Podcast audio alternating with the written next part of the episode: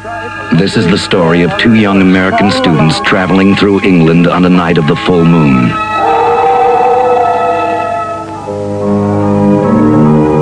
Did you hear that? I heard that. What was it? Could be a lot of things. Fate let one live. That lunatic must have been a very fierce fellow. Wasn't a lunatic. What? A wolf. Oh, be serious, would you? And now everything is changing. Changing. Changing. Good Lord. John Landis, the brilliant young director of Animal House and the Blues Brothers, has turned a classic tale of terror into something new. Something different.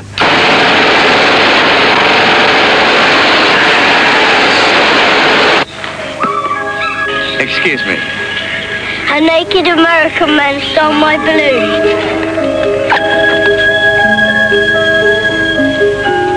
I'm a werewolf.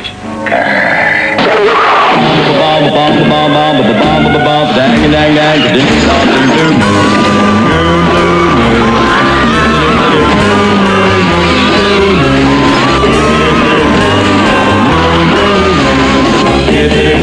American werewolf in London. Something different.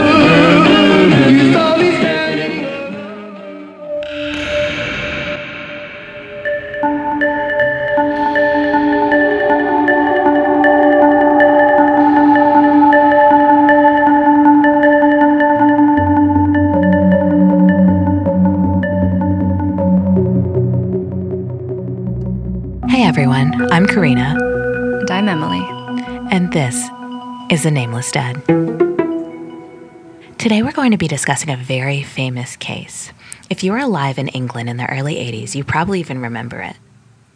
This case is called the Mad Dog in Piccadilly Circus, or, as it has become known to conspiracy theorists and fans of the supernatural, an American werewolf in London. Despite being famous and widespread, it's surprisingly difficult to find information on this case. It's like everyone wanted to forget it as soon as it happened. The case is also very complicated.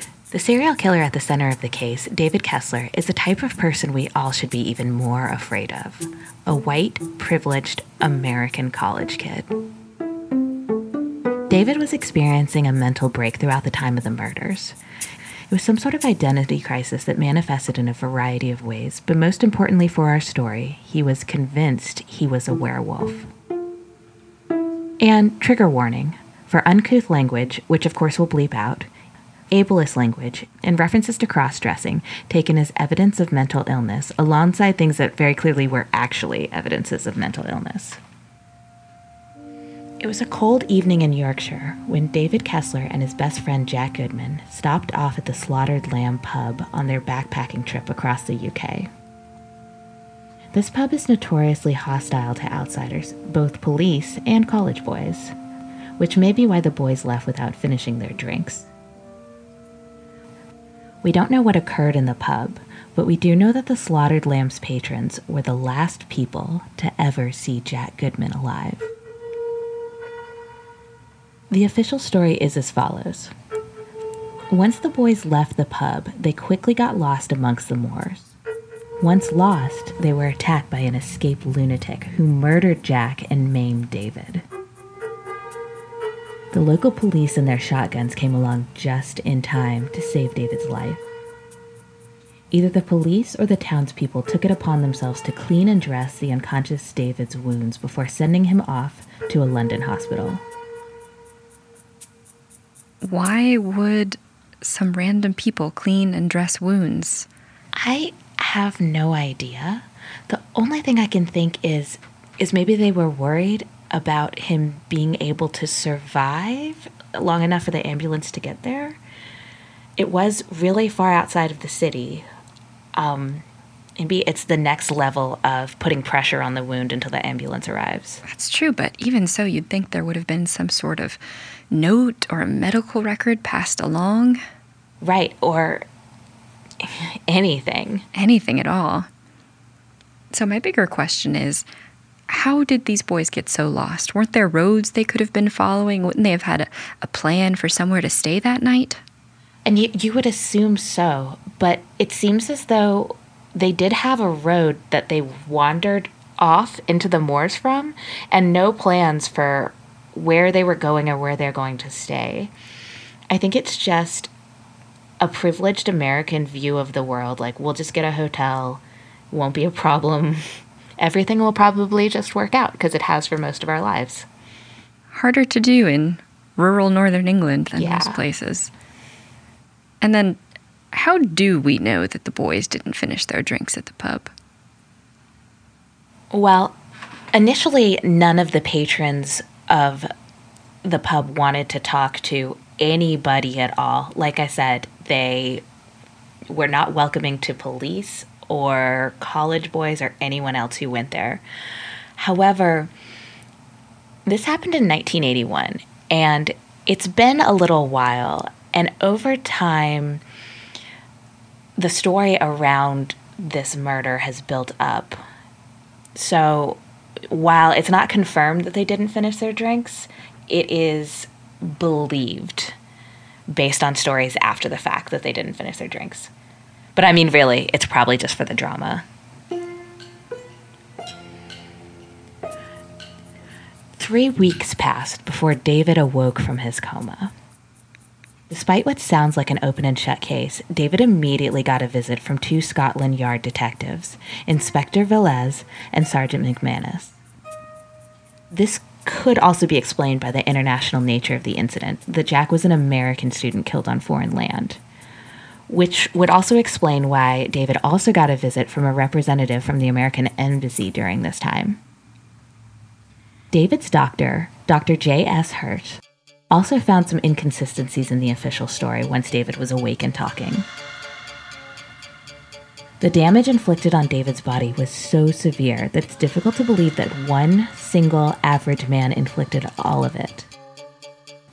The doctor was also surprised to hear that David had not been seen by another doctor prior to his arrival at the hospital, considering how David's wounds had been treated and bandaged. And why did that happen? We don't know. Upon waking, David also contradicted the official report by insisting that he was attacked by a wolf rather than a man. This would be more fitting with the injuries he sustained. However, as his mental health begins to unravel more and more in the following days, his version of events become less and less trustworthy. As Dr. Hirsch's suspicions grew, he decided to do his own bit of investigating. He took a ride out to the slaughtered lamb in Yorkshire. Like David and Jack before him, Dr. Hirsch found the patrons of the bar to be less than welcoming to outsiders but the doctor was convinced he could win them over with his gregariousness. After convincing the patrons that he wasn't police, the locals at the bar told Dr. Hirsch that they didn't know anything about the murder. Eventually, the doctor gave up, but on his way out, one of the locals stopped him. The man told Dr. Hirsch that the boy, meaning David, was in danger and was going to change. Going to change? What does that mean? I, I don't know. Um, these this is one of the things that fans of the idea that David actually did change into a werewolf uh, love to latch onto because it sounds so ominous and even at the end of the case, even this many years later, nobody really knows what the guy was talking about. Maybe he was just a deranged local citizen. Maybe. Or maybe he did it for the drama too. Maybe this town, maybe this pub is just really dramatic. So we don't actually believe that bar patrons knew nothing, do we? Oh, absolutely not. Absolutely not. Um, we know that they saw the boys before Jack was murdered. And we know that this is a very small town that they were in. There's no way that they don't know anything. They obviously just didn't want to talk about it. So why would his doctor take the time, either on his day off or on a working day, to drive all the way to this pub in remote northern England? I have no idea why he would go to the slaughtered lamb. He, he maybe Nope, I have no idea. Maybe he took a special interest in David for some reason or maybe he thought it would help him in the future. People are strange. I mean, we know that NHS is a pretty decent health system, but that's above and beyond. so, I can't help wondering where were David's parents in all this? I mean, if they can afford to send their son on this extravagant trip across Europe, could they not afford to come visit him when he's, you know, lying grievously wounded in the hospital or, you know, medevac him home?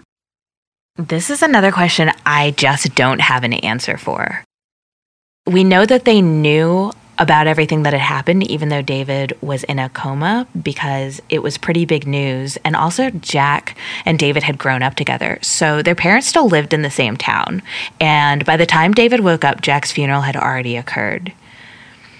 Not only did they not come and visit him, but for the entirety of the story, they never reach out to him. There's no specific references to his parents he had to have been very lonely. I wonder if that helped influence his deteriorating mental state. Yeah, that shouldn't be counted out. And considering Jack and David grew up together, they were very close friends, and it's a very traumatic loss that David must have gone through in a foreign country with seemingly nobody from home reaching out to him. All alone, and he lost his best friend. Yeah.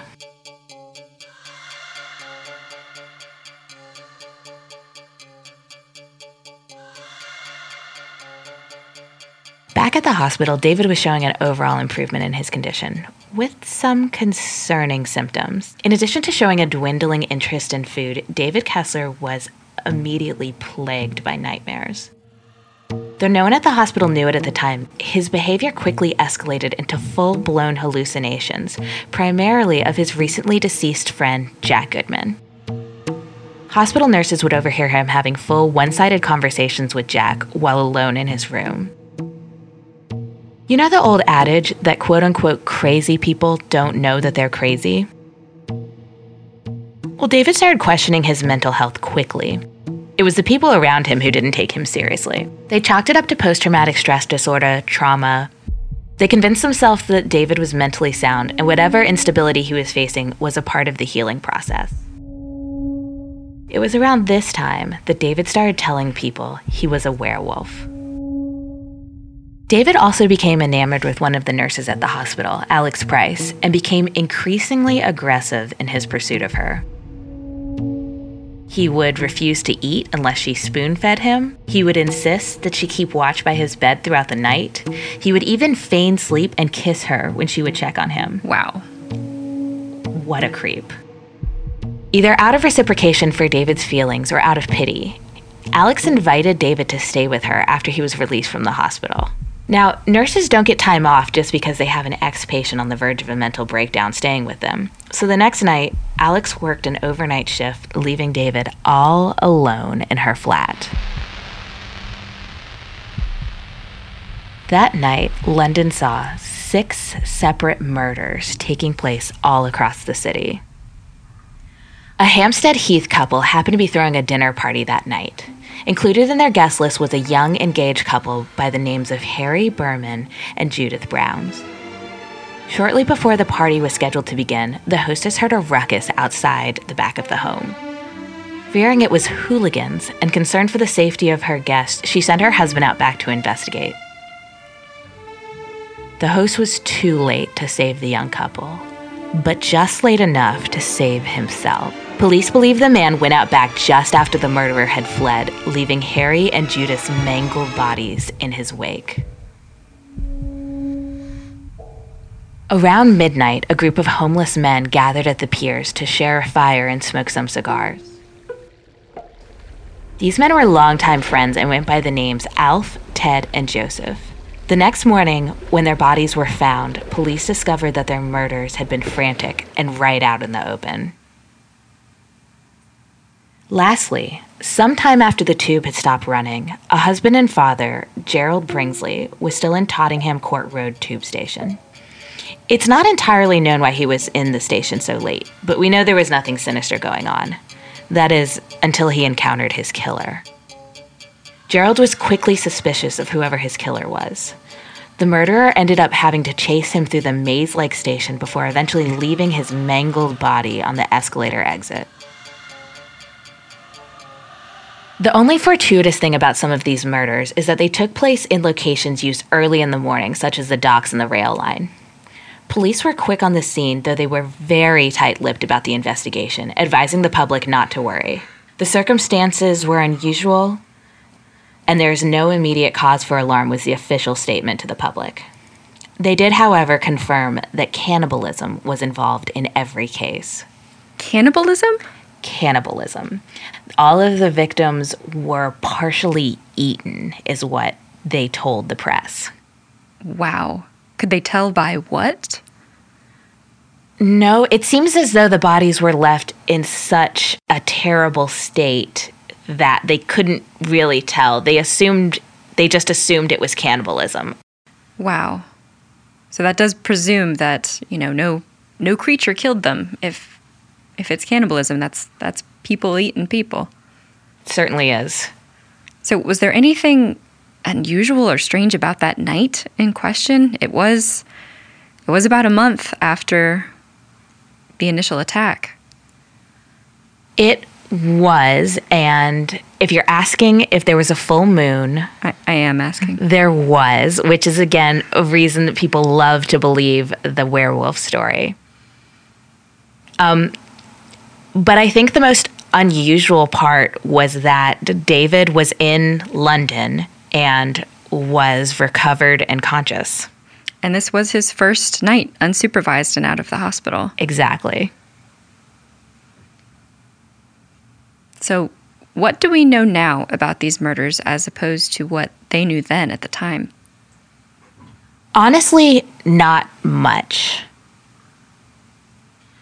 Police generally withhold information to make sure that they're not getting false confessions. But in this case, everything happened so quickly. The end result of it all was so obvious um, that, like I said, it's as though as soon as it happened, everyone just wanted to forget it. All I can say is that if this had happened in America, it would have been remarkably different in terms of what we now know. In the wee hours of the morning, Alex Price came home from work to an empty flat. This was because David was at the London Zoo. At the London Zoo in the wee hours of the morning? At the London Zoo in the wee hours of the morning. Rather than going on an early morning run, David had decided to go on an early morning streak. Streak, like naked? Like naked. In the London Zoo. Wow. I mean, Americans are weird sometimes, but they're generally a bit too prudish for naked streaking through the city of London. I mean, isn't it the most college frat boy thing you've ever heard? Go and visit a big city and immediately go streaking. I mean, did he even have shoes on? He didn't even have shoes on. It must have been really painful. Ah. So he started off the day by exposing himself to an elderly lady in the park. He then hid behind a bush and lured a six year old boy over to him with a promise of money. Wow, creep alert. He exposed himself to the boy, stole the little boy's balloons, and then fled the scene. Uh. The next time David was spotted, he was waiting at a bus stop wearing only a woman's bright red coat and no shoes. Wow. Just, wow. He must have made it back to Alex's flat because the next time David was seen, he was seen with her. In Trafalgar Square, David approached a local police officer, confessed to the murders, and demanded to be arrested. When the officer dismissed him, believing it to be a joke, David began ranting. Queen Elizabeth is a man. Prince Charles is a faggot. Winston Churchill was full of shit. That's enough. No, let go of me. please. Shakespeare's French. Fuck. Shit. Cut. Shit. Come on, that's enough now. David, please. Who is this person? If you don't stop this disturbance, I shall arrest you. That's what I want you to do, you moron. He's very upset. His friend was killed. Will you shut up? All right, it's quite enough. Come on, about your business, both of you. Come on. After speaking with the police officer, David ran off into traffic, leaving Alex alone in the park. From here, we have pretty much an entire day in which David was unaccounted for. This is when the majority of people believe David obtained the dog. The dog? He had a dog? He appeared to have a dog near the end of this story a large, black, somewhat vicious dog. Wow. This is one of the big mysteries about this case. We don't know where he encountered the dog in the middle of London, and we don't know how he was able to ingratiate himself to it so quickly and also get it to follow his every command, which become very aggressive as the story continues. What we do know about David's day is he made a collect call from a payphone to his family home in America and spoke with his younger sister. And we know he ended his day in a pornographic cinema watching a picture titled See You Next Wednesday. The box office attendant at the theater didn't see a dog when David walked in. She would have stopped him if she had, because we all know puppies aren't allowed in porno movies. But due to the structure of the box office window, she easily could have missed a dog. But like I said, she doesn't believe that she did. David was only in the screening for approximately 20 minutes before the cinema employees heard screaming coming from the theater. The employee who went to check on the theater that David was in never came back out.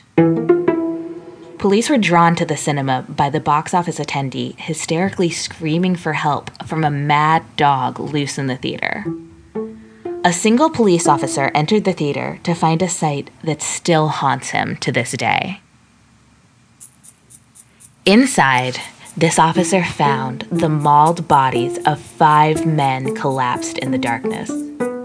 It didn't take him long to find the mad dog, crouched over and eating one of the bodies of its victims.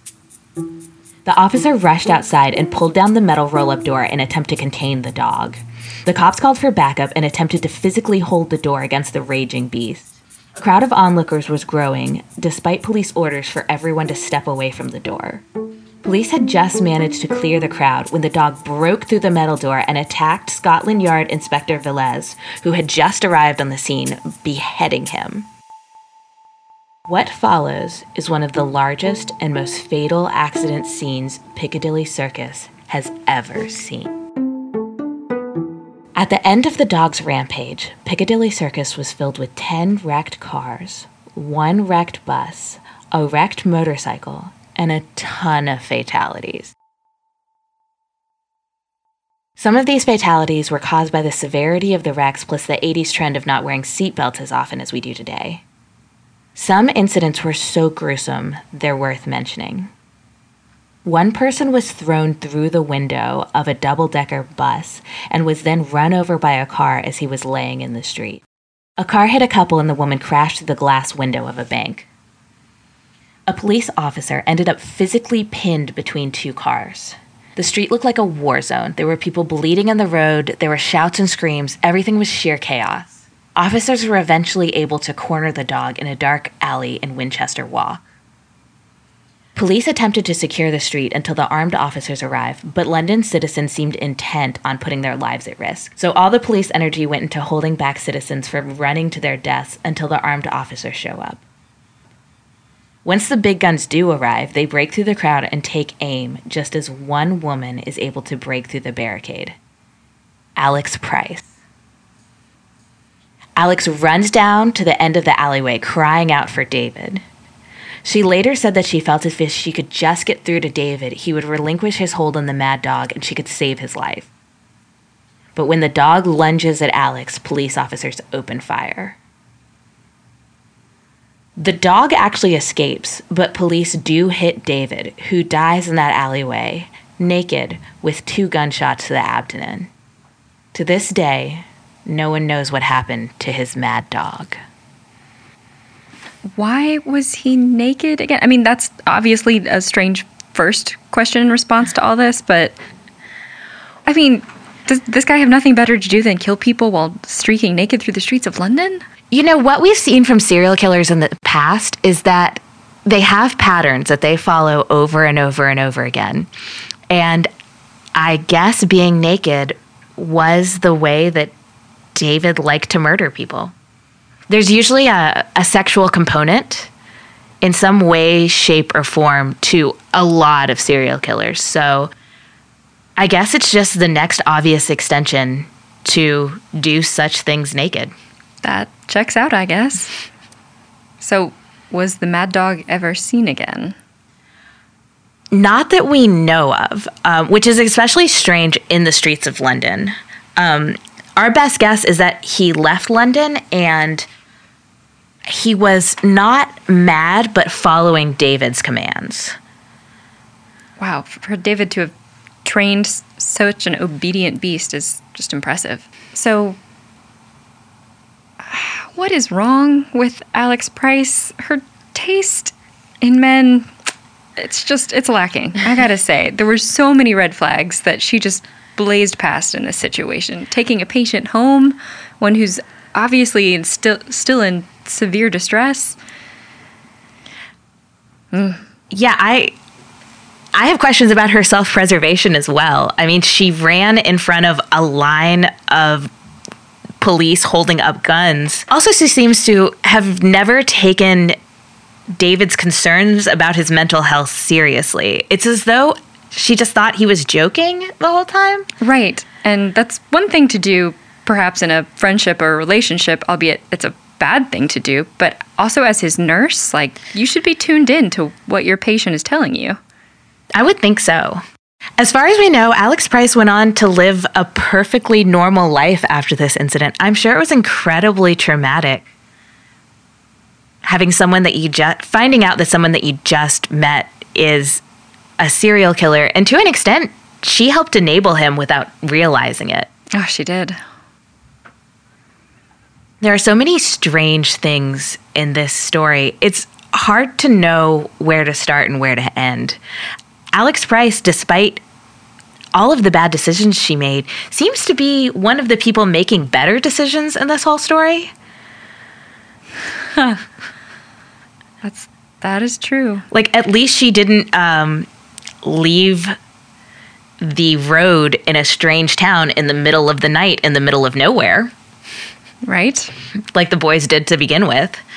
Mm-hmm. And at least she didn't take it upon herself to privately investigate a story of one of her patients, although she did bring him home. I don't know. Honestly, I don't know who made the worst decisions in this story. I know, but yeah, bringing home a patient who's just been released from the hospital and then leaving him without help, alone in a city in an apartment that he's unfamiliar with, that's that seems highly unwise. Not to mention leaving him alone with all of your worldly possessions is someone Right. you don't know. Right. Just because you've, you know, given someone an IV drip doesn't mean there's some great level of trust now enshrined between you.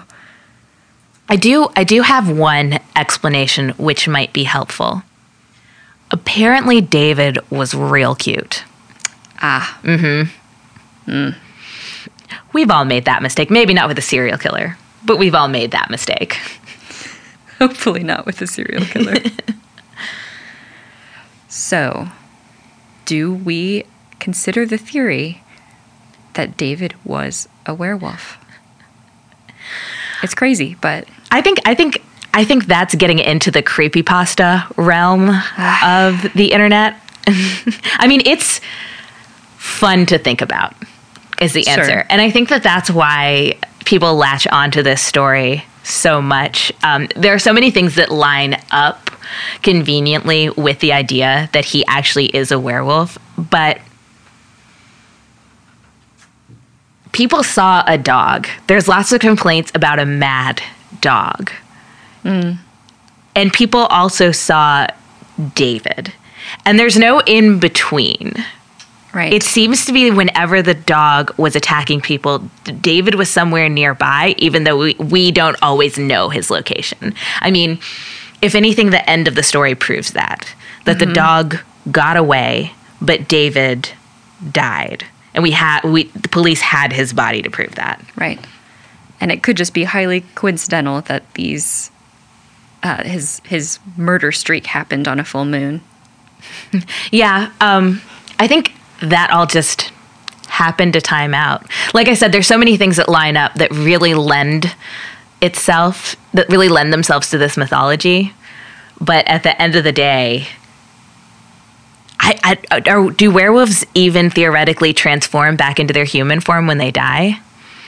Oh, we don't know that. In some stories, it seems like they know anything, In right. some, well, in in a lot of stories, it seems like they don't. I don't know. Either way, werewolves don't exist. Obviously not. We don't have. We have a couple of delightful stories, but no solid evidence. Mm-hmm. This episode was written and hosted by Karina McGeehan, with co hosting by Emily Shirley. Our editor and producer is Derek Adams, and sound and music design was done by Ian Ennis. Blue moon.